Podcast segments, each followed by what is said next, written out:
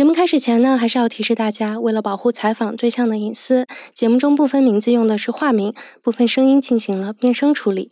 同时呢，本期节目中有很多对六岁、七岁小朋友的采访，如果你一时间听不大懂他们在讲什么，可以在 show notes 里面找到本期节目的脚本，来帮助你理解奶声奶气的世界。用声音碰撞世界，生动活泼。在过去的几个月里，就是我越来越发现啊，好像这档节目所有故事的主人公都是一帮零零后，甚至是零五后的年轻人。所以在第一季的最后一期节目中呢，我决定把这个年龄下限再往下拉一拉，拉到应该叫我阿姨的那群小学生们中间。我很想知道小朋友的圈子里正在流行着什么样的新东西。那世界上的小孩千千万，我不可能把他们问个遍吧。所以呢，我就找了一块试验田，学术一点来说，一个参照样本。我们现在已经到了这个叫什么小路易芬兰教育中心。是的，即将要看见三十个孩子。就在两周前，我和我的同事梦妮去青岛参加了一个为期一天的夏令营活动。一群四到十岁的小朋友呢，要在这里学习昆虫知识，抓昆虫，然后制作昆虫标本。葛新义，王子树，王子苏。在活动开始前，我和梦妮跟小朋友们先简单介绍了一下自己。介绍一下，希望孩子们怎么称呼？嗯，叫我嘉勋姐姐就行。这边呢，叫梦妮姐姐。然后告诉了他们我们的来意。两个呢，今天会。在不不一定什么时间，然后把你带到一个安静一点的地方，然后对你们进行采访。你觉得他们会问我们什么问题呢？一阵由采访带来的激动和混乱之后，我开始在不同的小桌子之间游走观察，然后时不时的蹲下来问他们。嗯，所以，嗯，现在就是在班级里，小朋友都喜欢玩啥？流行什么？流行。我得到的答案可以说是五花八门，从最远古的游戏，老鹰捉小鸡，猫捉老鼠，到一些我没听过的手工小玩意儿，果冻胶、奶油胶，还有火漆印章，再到你也可能天天抱着平板看的综艺节目。你喜欢什么？看什么综艺啊？我现在都看网红，所有的，所有的综艺啊？什么乘风破浪姐姐你也看呀？啊，也看。披荆斩棘的哥哥也看？也看。哎呦。但是我发现问的越多呢，就越能频繁的听到一个词儿。一样都是喜欢玩那个奥特曼卡片。这个奥特曼卡男生之间流行。奥特曼还出卡片，有好多奥特曼卡。哼，有了这个新发现之后，我想不如干脆直接问小朋友：这桌子上谁喜欢奥特曼卡片啊？我我倒是挺喜欢的。我我最我很喜欢，你很喜欢啊！在问了一大圈之后，我可以确定，奥特曼卡片这个我听都没听过、见也没见过的玩具，正是这帮小孩当中最流行的一样东西。而更让我没想到的是，在这群小朋友之外，它竟然也能和我不同年龄段的朋友和家人产生某种连接。你喜欢奥特曼卡片吗？喜欢呀。这是我的外甥洋洋，他上三年级了。所以你一般都在哪儿买啊？到处都有。这是洋洋的妈妈，我的表姐。对，便利店、超市什么的，还有网购也可以。洋洋的上一代呢？我的好朋友贤子是一个九零后的美术老师，他也发现他们现在小孩也集卡，就是你你知道那个有那种一包一包的那种，特别是那个奥特曼。这个卡片的覆盖率呢，远远超出了我的预期，因为连我爸一个六零后。都知道这个东西的存在。在小区的院里，完了经常是三四个小朋友、小男孩在一起互相比呀、互相玩啊，是什么？你你是几个？我是几个？你出几个？我出几个？哎，看不懂。从商场、超市、文具店到小区楼下的小广场，从城市到乡村，奥特曼卡片呢，像是一阵有魔法的风，遍地的吹。但是很多人都有着像乡村小学老师钟钟一样的困惑，我有点细思极恐的感觉，就是这个东西它是怎么做到的？对呀，对呀，这就是我们特别想知道的一个问题。可能这我也很想知道，期待在你的那个里面能够得到答案。一个动画人物被中国化的眼镜史，一家闷声发大财的公司，一个所有人自我成长的切面，以及这三样东西是怎么产生交集的？由生动活泼出品，这里是声音特稿节目《跳进兔子洞》，一起去看看新的事物正在将我们带向哪里。我是贾勋。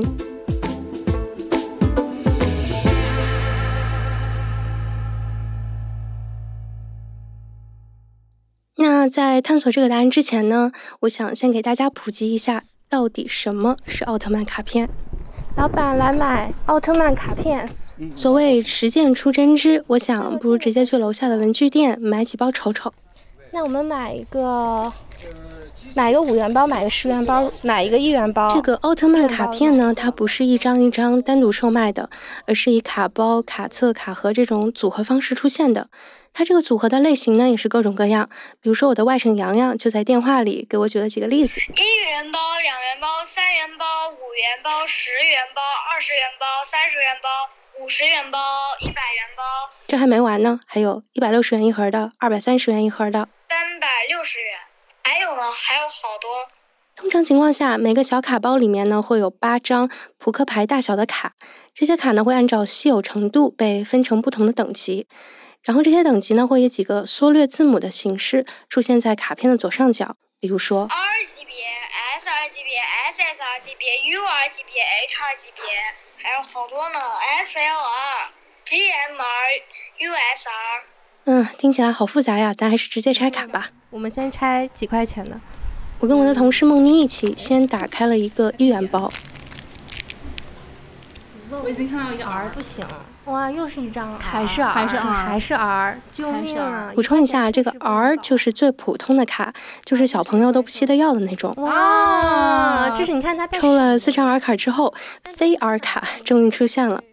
在任何一张奥特曼卡片上，左上角呢都会标注这张卡片的等级。哦。LGR，然后卡片的主要篇幅是来自奥特曼动画片里的人物泰迦奥特曼。卡片上呢还会标注这个人物的攻击值是多少，防御值是多少。十五万九千，十五万六千。他的必杀技是什么？他的必杀技，斯特利姆爆冲。看不懂。这他妈是什么呀？OK，那既然我们大家都知道了奥特曼卡片的样子。那我的第一个问题就来了，小朋友们是从哪儿知道的这个东西呢？我现在已经上一年级了，马上上二年级了。这是一个叫做东东的小男孩。我找他聊天的时候呢，他正在啃一块披萨。好吃吗？东东告诉我，他家里有很多卡册，就是类似于影集啊、相册一样的本子。家里有一个很多卡册，都上面全都插满了奥特曼卡。那一说到奥特曼卡片，东东的音量呢就不由自主的变得很大。很喜欢，为什么呀？东东记得他第一次见到奥特曼卡片是在幼儿园毕业的那个夏天。呃，当时我还没上一年级，我当时妈妈给我报了报了一个课外班，我就在课外班上。然后，然后有一个人就拿出来奥特曼卡了，别的小朋友玩，是很多小孩第一次知道奥特曼卡片的场景。比如说上三年级的晨晨，就是在课间活动的时候发现了这种卡片的存在。所以你第一次知道这个奥特曼卡牌是什么？怎么知道？是一年级的时候呢，和一些男同学在广场上玩之后呢，我不知道玩啥之后呢，他们就拿出各自的随身带的奥特曼卡开始玩。刚上一年级的西西也是在小广场上的孩子堆里发现了奥特曼卡片。嗯，我是看别的小朋友，我也想要。看别的小朋友在哪玩啊？他们在小广场那个的地方换卡，然后我也要妈妈给我买了一个。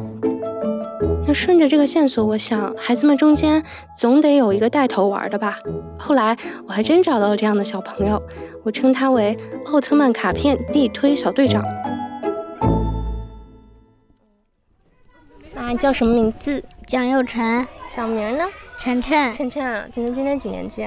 嗯，开学二年级，开学二年级啦。你什么星座？双子座。双子座。嗯。现在最喜欢的玩具或者是卡通人物是什么呀？嗯，最喜欢的是奥特曼。最喜欢奥特曼。然后最喜欢的玩具是奥特曼的那个变身器。晨晨告诉我，现在呢，他家小区里面的小孩都在玩奥特曼卡片。那就是多了，全小区的小朋友都开始了。而这个风潮在一定程度上是他引领的。就是你介绍给他们的啊啊？你怎么介绍啊？我就是说我看过一部新出的动画片，很好看，它是奥特曼打怪兽，然后特好看。不仅仅是动画片，还有卡牌，有 S R、S S R，还有 R，，还有 U R。那晨晨的第一包卡片是从哪儿来的呢？那还是两年前的事儿。从五岁的时候，在楼下小商店里看见的。而实际上，晨晨呢，并不是第一批玩上奥特曼卡片的小朋友。因为在他三岁的时候，小区楼下的文具店、学校周边的小卖部就已经开始一箱箱的进货，并把这些卡包放在了门口最显眼的地方。就这个四五年前，四五年前就有了。这是老王，他在青岛市中心的一个小学附近开了一家文具店。这店是您的吗？对，我自己的。嗯，开了多久？感觉这应该有二十年了。二十年，嗯。老王呢，五十多岁，说话有青岛口音。尽管他头上没多少头发，但看起来非常精明。在我跟他提起奥特曼卡片这个话题的时候，他也格外小心。这这个东西是很不健康的这种东西啊！你就哦，我在这卖。那您为啥进这个货呀？一时间，老王尬住了。我赶紧追问了一句：“是为了挣钱吗？”不是为了挣钱，那是为了啥呀？这是干嘛？这个是这种行为是不好的，但是这是社会需求，是社会的需求。老王告诉我，大概在四年前，他呢第一次在店里听到了“奥特曼卡”这个词儿。顾客找，顾客找啊，就是顾客进来有没有卖这个的？不是顾客，就孩子就会问。嗯，对，嗯。为了满足这个需求，老王直接去了他经常进货的地方。第一呢，一般来说，我们都会在在专门的一个专业的批发市场。去拿货。就奥特曼卡片这个系列呢，批发商给老王的价格是六折，也就是说小朋友花一块钱买的卡包，一块吧，我拿货是六毛吧。那批发商是从哪儿拿的货呢？老王说，就这个不知道，这个因为什么，在商业方面一层不问人上层的事。不过老王知道，所有的奥特曼卡片呢，都来自于一个叫做卡游的公司，而且这个这个公司挣了很挣老了。挣老了是挣了多少钱？卡游又是一家什么样的公司呢？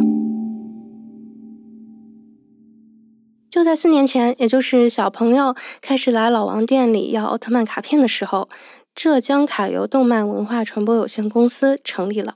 在湖南卫视的卡通频道上，会时常出现卡游的广告。爸爸，拯救世界就靠我们了。在广告中，他的代言人世界跳水冠军田亮和他的女儿化身正义守护者，而他们的武器呢，就是不同种类的奥特曼卡片。和卡游一起守护世界。一个在河北乡下开小卖部的店主告诉我，虽然卡游呢在四年前就开始卖奥特曼卡了。但现在才是他最赚钱的时候。我家卖了三年了都，但最火的时候就是今年。店主说，生意好的时候，光靠奥特曼卡一个月能上万吧。如此火热的市场和旺盛的需求，也让奥特曼卡片的销售体系变得庞大而复杂。一个自称为卡游总代理的何大哥在电话里告诉我，按照公司的规定呢，奥特曼卡的销售是层层分明的。它是工厂，工厂到省代，省代就是属于总代，一个省的一个总代。哦。总代下面再下到每个市的一个市代，知道吧？明白。市代之后又再下到每个地方、每个地区的一个经销商，就这样的形式。但实际上，当卡片从工厂发出去之后，它的销售链条就失去了体系。比如说啊，这个在河北的店主呢，已经算是销售链的终端了，小卖铺嘛。但它下面呢，还有来自全国各地的零售商。不久前，这个店主开通了小红书账号，作为发展自己线下的渠道。上个月在小红书就卖了两万。卡游的总代理何大哥告诉我，卡游的一级代理拿货价呢，大概是在五折左右。这也意味着，无论下面的经销商分了多少层，卡游始终都能保证百分之五十的净利润。那这也就回到了文具店老板老王的说法：这个这个公司中了很挣老了。那卡游到底挣了多少钱？实际上呢，我们联系上了卡游，经过几轮交流之后，公司拒绝了我们的采访，理由呢是时间还不太合适。不过市场上关于这家公司的盈利状况也不算是秘密。有接近卡游的投资人呢，就透露，两年前这家公司的营收已经达到了三十亿，净利润呢超过了十亿元。怎么理解这个数字呢？十亿人民币，当年的汇率换算成日元的话，大概是一百六十亿日元。这是封建九七郎，一个住在日本大阪的动漫产业和特摄片研究者。他告诉我，两年前全日本奥特曼周边的本土销售额不超过一百亿日元，就相当于在中国仅仅是卖这个卡就超过了全日本的这个整个 IP 的销售额哇！这个我觉得很有意思。那日本没有卖奥特曼卡片的吗？有是有，但是一般奥特曼的卡它是呃和吃的。一起卖，他附赠的，附赠的一张玩具卡，就相当于小浣熊干脆面里头送卡。但是单独卖奥特曼的角色这种卡，反正我在日本是没见过这种，这个是只有中国在卖的。而从行业来看，奥特曼卡片呢也极具中国特色。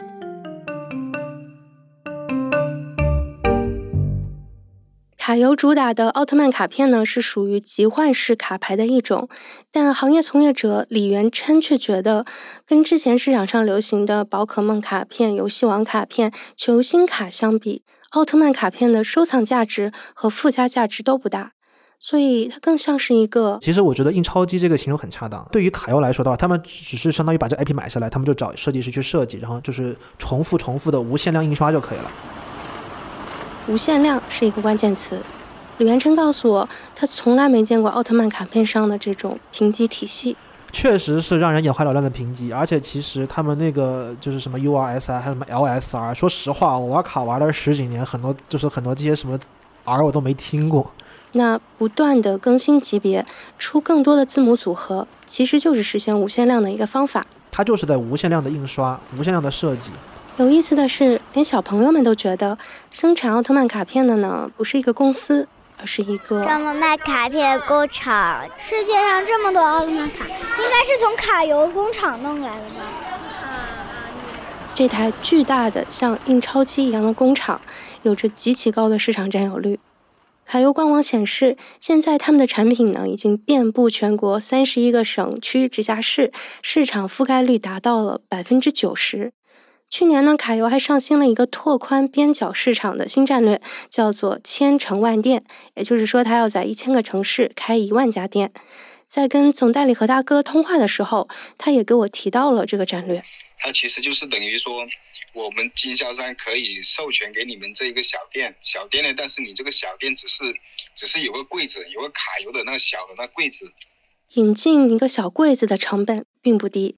卡游某一个省办事处的负责人告诉我，想要成为一个卡游授权小店呢，一个最基本的要求就是每个月至少要进价值五千块钱的货。他介绍，授权小店的拿货价呢是市场价的六折，这就意味着这些小店一个月至少得卖出八千三百三十三包奥特曼一元卡才能回本。尽管这听起来是个不小的数字，但想要尝尝卡游这块蛋糕的人还在不断的排队等待中。一个经销商就说，他曾经呢拎着大几百万的现金去到了卡游的工厂，但结果到了地方才发现，他带的钱不是最多的。那无论是卡游的授权店、旗舰店，还是由代理裂变出来的各种销售渠道。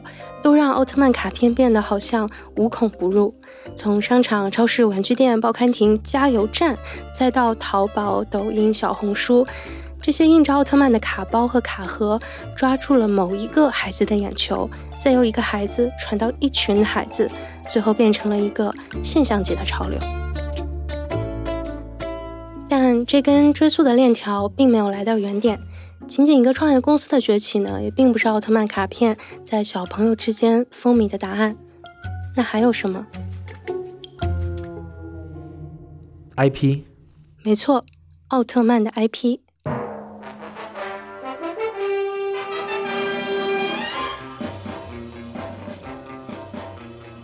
五十六年前，奥特曼系列动画片呢，在日本 TBS 电视台上映。第一集的名称叫做《奥特作战第一号》。特摄片研究者封建九七郎概括了这一集的内容：一只在宇宙里呃作恶的怪兽奥特曼押送着他，然后结果不小心这个怪兽掉到地球上了。一个蓝色发光体，那是什么呀？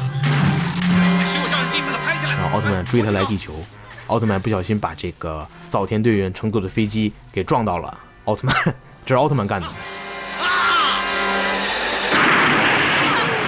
所以奥特曼为了弥补自己做的这个事儿，和这个早田队员合为一体。你到底是谁？我是 M 七十八星云的宇宙人，然后暂时留在地球上，保卫地球的和平，是这样的一个故事。我会和你一起，为了地球的和平而战。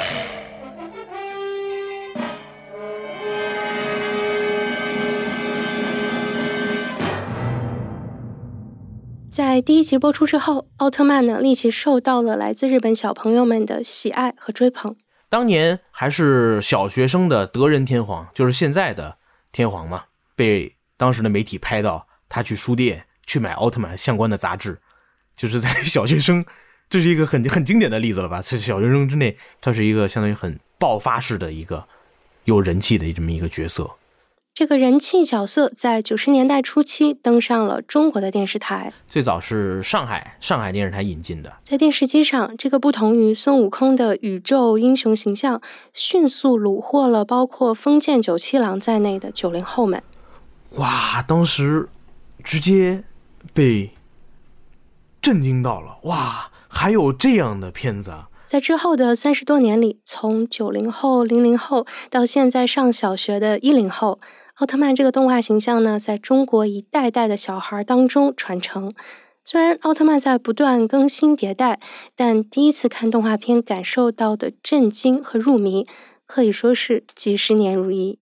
九月份刚上四年级的王子硕呢，就给我描述了他第一次看到奥特曼动画片的场景。呃，大概两岁，也就是一四年。就是记着，应该是有一次在家看电视的时候，然后在那选动画片儿，然后播着播着，我看我就是无意中点到了一个，那个点进去了之后呢，他就是他就在那播，然后一看看入迷了，就喜欢了。嗯，你觉得是什么让你入迷了？不知道。是怪兽吗？还是打斗啊？嗯，就是新奇。新奇。嗯。对，就是不知道，就是没看过，就是陷入进去了。陷入进去了。从从那个时候一直看到现在。啊，对。阿青老师的阅读班上，有不少像子硕这样陷进去的小朋友。阿青老师告诉我，他一般呢会在课间休息的十分钟，给小朋友放点视频看。这个时候，他们就会跟我喊奥特曼的名字，尤其是男孩子，就会大喊，就说：“老师，我们今天看奥特曼吧。”虽然只有短短的十分钟，但阿青发现小朋友们可以快速沉浸到剧情里。就是当你在播放奥特曼的时候，大家虽然都在尖叫，就是他受伤啦，然后他在打仗的时候都在尖叫，但是会有一个小朋友在我脑海里面印象特别深，就是那个奥特曼有个伸着手那个姿势，每次奥特曼做那个手势的时候，他都会冲到那个投影仪前面，就像在照镜子一样，他会跟着那个奥特曼同样做同一个手势，就像在追逐一个领袖的那种感觉。在阿青看来呢，奥特曼这个 IP 创造了一个世界观。嗯，就是说，在这个世界观里面，奥特曼是解决我们现在遇到了各种各样问题的。比如说啊，在小朋友眼里，石油泄漏可能是一个大怪物，它在伤害着我们的地球。那这个时候我们怎么办？就是我觉得他其实向所有人都问了一个问题：怎么办？如果这个世界不那么好，那怎么办？然后小朋友们心里面还是有一个。能力强者吧，我觉得就是奥特曼。在跟喜欢奥特曼的小朋友的交流中，我发现他们好像只对打怪兽的过程印象深刻，而且呢，这不能是一个简单的胜利，而是要经过一系列波折的艰难的胜利。最喜欢的故事情节是什么？最喜欢的一个故事？嗯，就是泰迪奥特曼和那个芝顿战斗。这是节目开头出现过的奥特曼地推小队长晨晨。然后芝顿呢是一个长得很像站起来的大蚂蚁的怪物。是三个奥，两个奥特曼对战一个芝顿的幼体，然后再是三个奥特曼先对付芝顿的成年体，然后再合体，然后再对付他的成年体，把那个芝顿打死了。上二年级的程程也对奥特曼打芝顿的故事情有独钟，在他给我讲述的情节里，芝顿呢是一个更难对付的家伙。变成了超级之盾，超级之盾很难打败，可以分身，还可以瞬移。经过一系列激烈的战斗之后，两个奥特曼通过合体升级取得了胜利。然后呢，合体了，成了赛迦。然后呢，打打打打打。然后呢，加上一个一个警备队。然后呢，用了一个炸药。然后，然后，然后呢，就就打败他。程程总结这个故事告诉我们：就算黑暗再强大，也战胜不了光。要相信光。嗯，这是奥特曼说的，是吗？不是，谁说的？是我总结出来的。要相信光。嗯，准确来说呢，这是一句从抖音短视频中流行起来的一句潮流短语。封建九七郎，这个台词实际上原片里是没有的，就是你相信光吗？我觉着跟抖音啊什么这那的这些短视频网站用这些素材啊，在操作、在宣传也有一个很大的关系。不过，在阿金老师看来，这句话是谁说的并不重要。在小朋友的理解中，芝顿呢是动画片里的怪物，也是他们在现实生活中无法解决的困难。所以，奥特曼的胜利也是小朋友自己的胜利，或者说是他期望的、想象中的胜利。所以，与其说要相信光，不如说你永远可以相信奥特曼。那奥特曼 IP 的内核世界观呢，是一个非常非常重要的附加价值，这也让资本看到了潜在的商机。二零零四年，一家名字叫做上海新创华的公司拿下了迪迦奥特曼的中国大陆区版权。封建九七郎说，这个动作呢，也在一定程度上帮助奥特曼这个 IP 从传统的电视机成功过渡到了网络媒体时代。腾讯视频先是和新创华签了这个合同，就是呃，奥特曼呃每周他的新作新的作品在电视上播完了之后，一个小时马上就会在这个国内的视频平台上线，所以它的影响力即有网络平台再一次就是在大陆引发了一定的热潮。拿着奥特曼的 IP 挣钱，从此呢成为了上海新创华的主要商业模式。那从二零零四年到今天，上海新创华购买了大部分奥特曼系列的版权，然后呢再作为一个中间代理商，把这些版权卖给别的公司。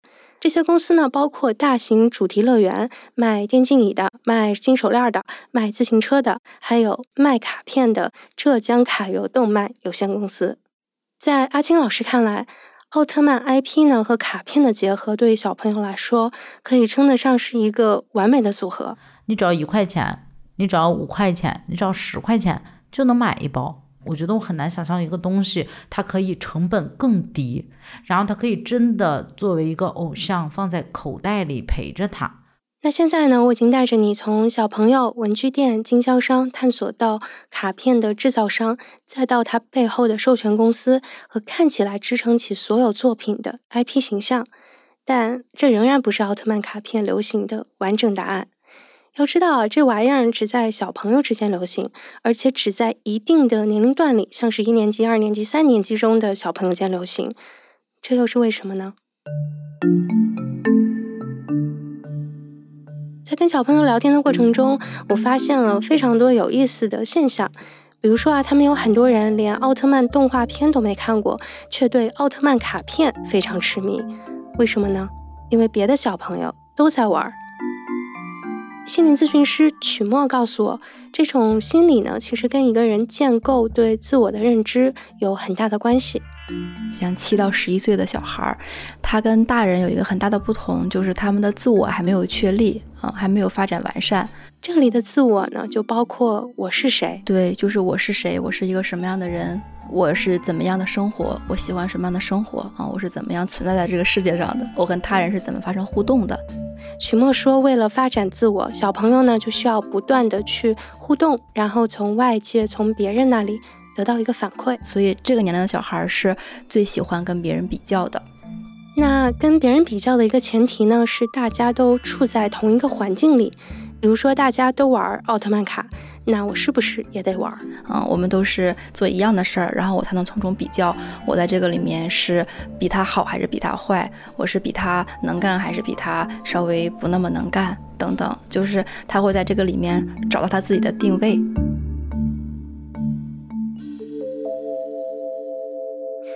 在采访中呢，我找到了一个非常契合小朋友想要跟身边环境融合在一起的例子。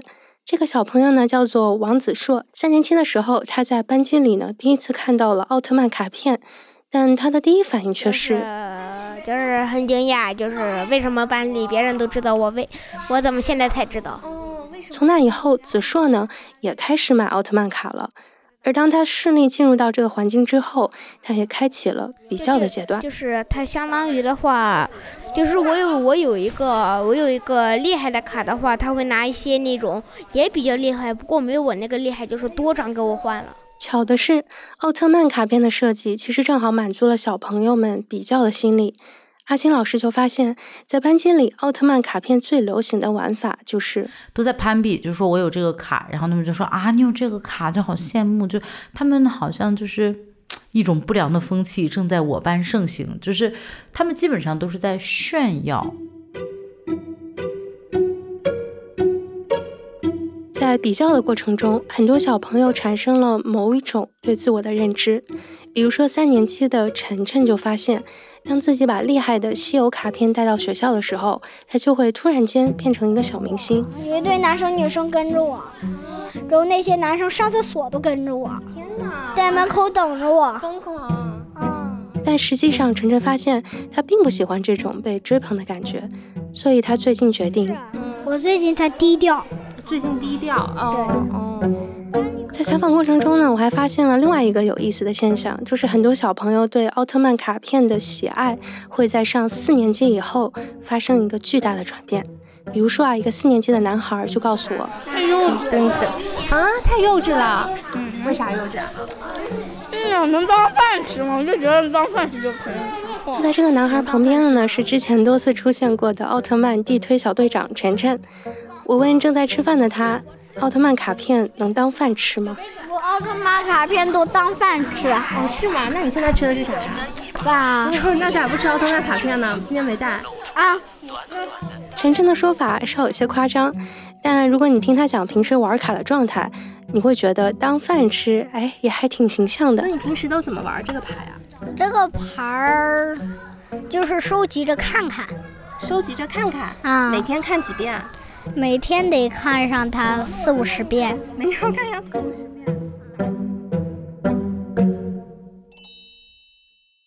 曲墨跟我解释，人呢在十二岁前，不仅是通过跟别人比较建立自我的过程，也是发展逻辑思维的一个阶段。而卡牌的这个设计本身就满足了他的这个需要，因为他在收集这些卡牌的过程当中，嗯，他不仅仅是要去买这些东西，同时呢，他还得去组织它、整理它，啊，这个都是需要一些规则和秩序的。但一旦你长到了十二岁以后，青春期这个东西它就来了。啊，他的思维能力也发展了。他不仅仅是在一个具象的逻辑的这个思维阶段，他会慢慢的走向一个抽象的复杂的一个思维阶段。这个时候，他就会觉得这个事情对他来说太幼稚了啊，他已经呃不需要再锻炼这个能力了。对于这个说法，阿青老师呢有一个更诗意的解释。我觉得青春期的孩子，比如说四五年级或者五六年级的孩子，他们正在慢慢的。失去魔法吧，或者失去相信魔法的力量。其实，在制作这期节目的过程中呢，我有在不断的思考，奥特曼卡片这个东西到底有没有价值？对于资本来说，这个肯定是毋庸置疑的。但是家长整体态度好像都不大乐观。比如说呢，我在营地遇到了一个阿姨，她就说她儿子班上的同学的妈妈对奥特曼卡片简直是恨得咬牙切齿。然后我有的在听那同学的妈妈说：“哎呀，那一沓一沓的，真气人啊！”就说恨不得给扔出去。我我儿子。但对于教育者和心理学家来说呢，这种东西不过是顺应了小朋友人格和思维的发展，甚至在一定程度上，奥特曼这个 IP 会是一个很好的阶段性的保护神。他有能力可以打败怪兽，他还有伙伴跟他们一起打，就有不同的奥特曼，嗯，他们可以面对各种各样的困难，嗯，他们可以共同作战，嗯，这些都是对孩子来说，就是可以帮助他们处理内心的一些恐惧或者一些其他的负面情绪。那小朋友们怎么想？奥特曼卡片到底有多重要？还挺出乎我意外的是，他们好像并不关心。比如说，我问他们，如果有一天卡游工厂嗯不再生产奥特曼卡片了，你会难过吗？奥特曼卡片了，你会难过吗？不会，因为我家里已经收集了几千多张。因为还有其他的卡片，又不是光消失一个卡片。因为我发现了更好玩的是啥？我最近开始沉迷游戏了。买不到都不知道什么让让自己会变多呢？就是就就是自自己创造，自己创造，自己创造给自己。甚至还有小朋友说，实在不行，那就买盗版的呗，还能怎么地呀？不过这个小朋友话锋一转，告诉我，只要有这个卡，他就会一直玩。有可能是要玩到大了，从小玩到大。大是几岁？嗯，玩到成年呗。玩到成年啊，然后再推荐给我儿。再推荐给你儿。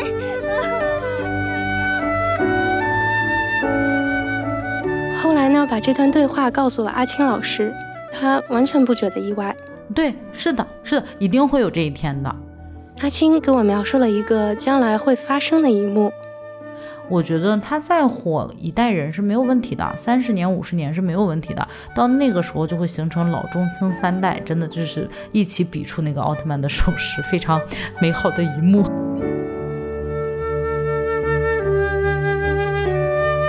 最后呢，让我们以地推小队长晨晨最喜欢的一句来自《特利迦奥特曼》动画片里的台词结束。我说一二三啊，预备起，一二三，购知未来，希望之光。